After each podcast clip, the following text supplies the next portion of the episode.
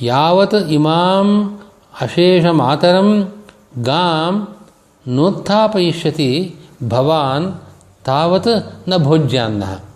ನೀವು ಹೇಳಬೇಕು, ಗೋಧುಮರಿಗೆ, ಬ್ರಾಹ್ಮಣರು ನೀವು ಹೇಳಬೇಕು, ಪ್ರತಿಯಾಗಿ ಹೇಳಬೇಕು, ಎಲ್ಲಿವರೆಗೆ ಎಲ್ಲರಿಗೂ ತಾಯಿಯಾಗಿರುವ ಈ ಗೋವನ್ನು ನೀನು ಎಬ್ಸೋದಿಲ್ವೋ, ಅಲ್ಲಿವರೆಗೆ ನಿಮ್ಮ ಅನ್ನವನ್ನು ನಾವು ತಿನ್ನತಕ್ಕದ್ದಲ್ಲ. ತಥೋ ಹರಶಿರಸ್ಥ ದ್ಯುಸರಿತಂ ಅವತಾರ್ಯ ತದ್ವಾರಿಣ ಅಭಿಷಿಚ್ಯ ತಾಂ ಉಜ್ಜೀವಯಿತು ಭವಾನ್ ಇತ್ಯೇವಂ ಅನುತಾಪಿನಂ ತಂ ಅಭಿಲಪ್ಯ ಅಪಸರತ ಇತ್ಯುಕ್ತ ಹೇರಂಬ ಅಂಬಿಕಾಂ ಜಗಾಮ ನೀವು ಆ ರೀತಿ ಹೇಳಿದ ಮೇಲೆ ಮುಂದೆ ಹೇಳಬೇಕು ನೀವು.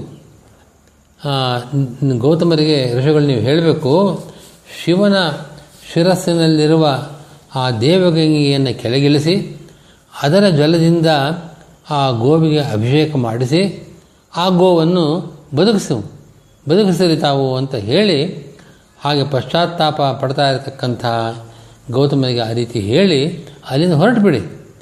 ಹೀಗೆ ಹೇಳಿ ಆ ಹೇರಂಬ ವಿನಾಯಕ ತನ್ನ ತಾಯಿ ಅಂಬಿಕೆ ಹತ್ತ ಬಳಿಗೆ ಹೋದ. ಅಥತೇನ ಅಥತೆ ವಿನಾಯಕೇನ ಪ್ರಣಿಗದಿತಂ ಪ್ರಯಾಣೋಪಾಯಂ ಉಪಸೃತ್ಯ ಅನ್ವತಿಷ್ಠನ್. ಆಗ ಅವರೆಲ್ಲರೂ ಕೂಡ ವಿನಾಯಕ ಹೇಳಿದ ತಮ್ಮ ಪ್ರಯಾಣದ ಉಪಾಯವನ್ನು ತಿಳಿದುಕೊಂಡು ಅದರಂತೆ ಅನುಸರಿಸಿ ಅದರಂತೆ ಮಾಡಿದರು.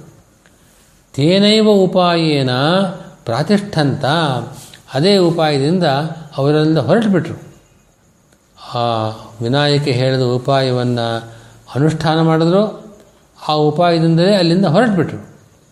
ತತಸ್ತಾವದ್ ಗೌತಮ, ತಪಸಾ ತ್ರ್ಯಂಬಕಂ ಆರಾಧ್ಯ ಮಂದಾಕಿನೀಂ ಅನುಸಮಾನೀಯ ತದ್ವಾರಿಣ ಸುರಭಿಂ ಅಭಿಷಿಷೇಚ ಅನಂತರ ಗೌತಮರು ತಮ್ಮ ತಪಸ್ಸಿನಿಂದ ತ್ರ್ಯಂಬಕ ಅಂದರೆ ಶಿವನನ್ನು ಆರಾಧಿಸಿ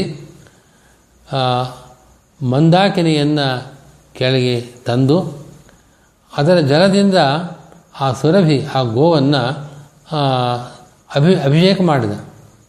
ತತಃ ಸಾ ಉತ್ತಸ್ಥೌ. ಆಗ ಆ ಗೋವು ಎದ್ದು ನಿಂತ್ಕೊಂಡ್ಬಿಡ್ತು. ಮುನಿಹಿ ತದ್ಹತ್ಯಾಘಾತ್ ಅಘಾತ್, ವಿಮುಕ್ತಶ್ಚ. ಆಗ ಗೌತಮ ಮುನಿಗಳು ಅದರ ಹತ್ಯೆ ಮಾಡಿದ ಪಾಪದಿಂದ ಅವರು ವಿಮುಕ್ತರಾದರು. ಅತೇವ ಗೋದಾವರೀತಿ ತಸ್ಯಾಹ ಸಂಜ್ಞಾ ಸಮಜನಿ.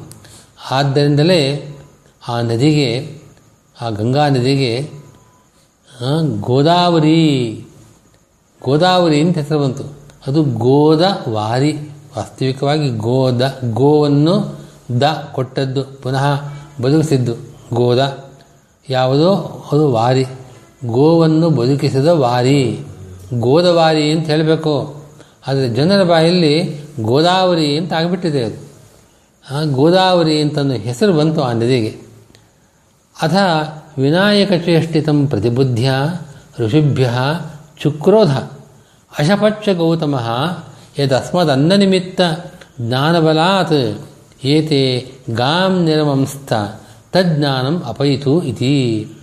ಅನಂತರ ವಿನಾಯಕನ ವಿನಾಯಕನ ಮಾಡಿದ ಈ ಚೇಷ್ಟೆಯನ್ನು ತಿಳಿದು, ಗೌತಮರು ತಿಳಿದು ಋಷಿಗಳ ಬಗ್ಗೆ ಕ್ರುದ್ಧರಾದರು. ಮತ್ತು ಶಾಪ ಕೊಟ್ಟರು ಗೌತಮರು.